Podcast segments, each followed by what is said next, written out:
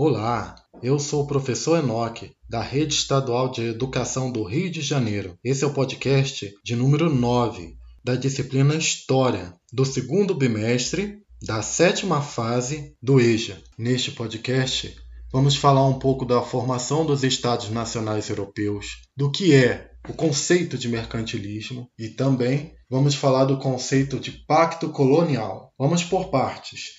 Primeiro vamos falar um pouco sobre a formação dos Estados Nacionais Europeus. Durante o predomínio do feudalismo, a Europa dividia-se em diversos reinos. O poder político era partilhado entre o rei e os grandes senhores feudais e o governo das comunas.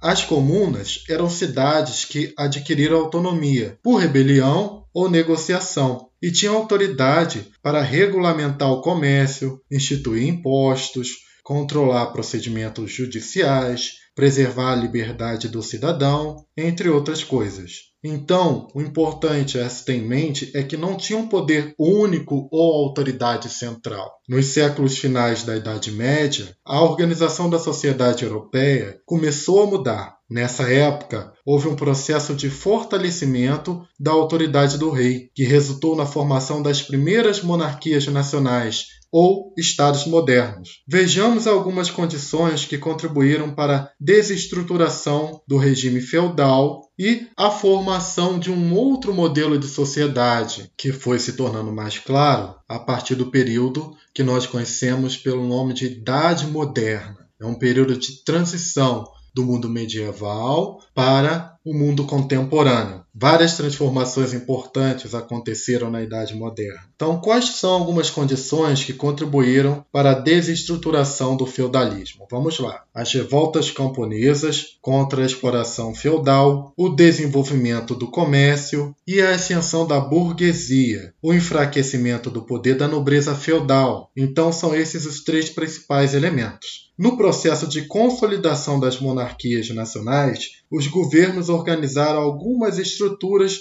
do Estado moderno, tais como burocracia administrativa, corpo de funcionários que, cumprindo as ordens do rei, desempenhavam as tarefas da administração pública, força militar, forças armadas, exército, marinha, polícia, permanentes para assegurar a ordem pública e a autoridade do governo. Isso porque até então, alguns senhores feudais tinham um exército maior do que o do rei. O rei, quando tinha que fazer frente a algum desafio, muitas vezes tinha que contratar milícias. Então, o que começa a acontecer aí é que se forma um exército permanente do rei que se impõe aos poderes locais dos senhores feudais. Quem financia esse exército permanente do rei? Os burgueses. Os burgueses que buscam, ao se aproximar do rei, leis, vantagens para as transações comerciais deles. Então, eles queriam leis que favorecessem eles. Então, vamos supor, se um burguês estivesse atravessando de um feudo para o outro, de uma comuna para outra, e fosse assaltado no meio do caminho por um nobre, a que ele iria recorrer? Não tinham soldados do rei nas estradas. Enfim, com a formação de um exército do rei tomando conta das estradas, um território nacional definido, uma moeda única facilitando o comércio, esses e outros fatores interessavam a burguesia, que passa a apoiar o rei. O rei forma legislações nacionais, uma justiça pública atuante no território de todo o Estado nacional, um sistema tributário com cobrança de tributos, impostos e taxas regulares e obrigatórios para sustentar as despesas do governo e da administração pública.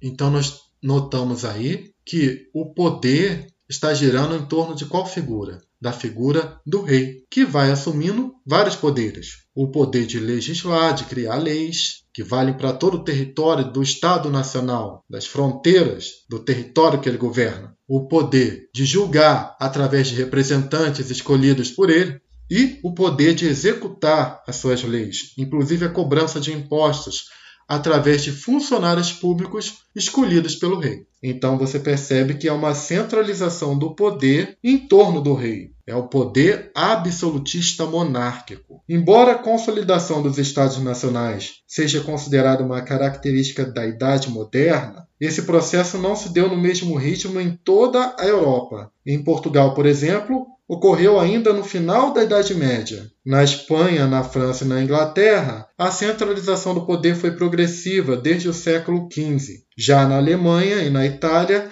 o processo de unificação territorial e política aconteceu somente no século XIX. Agora vamos falar um pouquinho do mercantilismo. Bem, cada um dos governos, dos reis, através de seus funcionários públicos, buscava administrar os assuntos que tinham a ver com o seu reino, com os limites do seu território. E existia uma preocupação para manter saudáveis as finanças públicas. Então se constrói um conjunto de ideias, de crenças, que visam trazer prosperidade para o reino. Quais foram essas ideias? Bem, vamos estabelecer aí os três elementos básicos da política mercantilista empreendida pelos governos europeus. Um dos elementos básicos da política mercantilista é a política protecionista, que visa proteger a produção nacional dos produtos produzidos dentro do território nacional da concorrência estrangeira. E como que se fazia isso?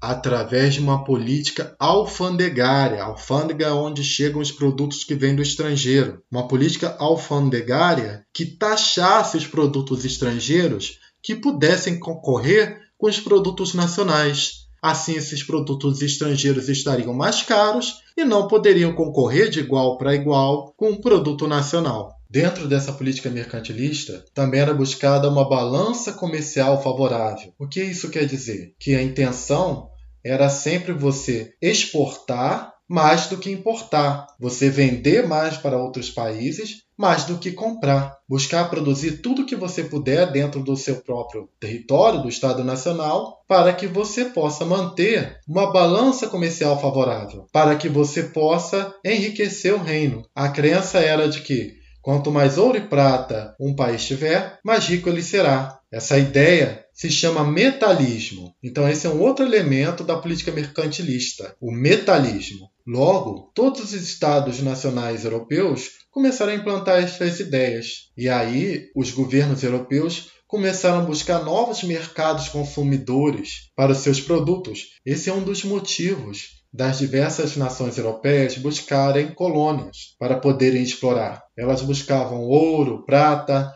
elas buscavam o mercado consumidor para os seus produtos. É um dos estímulos à corrida imperialista europeia. Quando o Brasil era colônia de Portugal, só podia comprar e vender de Portugal. Mesmo que um produto fosse mais barato em outra nação europeia, o Brasil só podia comprar e vender de Portugal, porque as colônias dentro do pacto colonial, existiam para enriquecer suas metrópoles.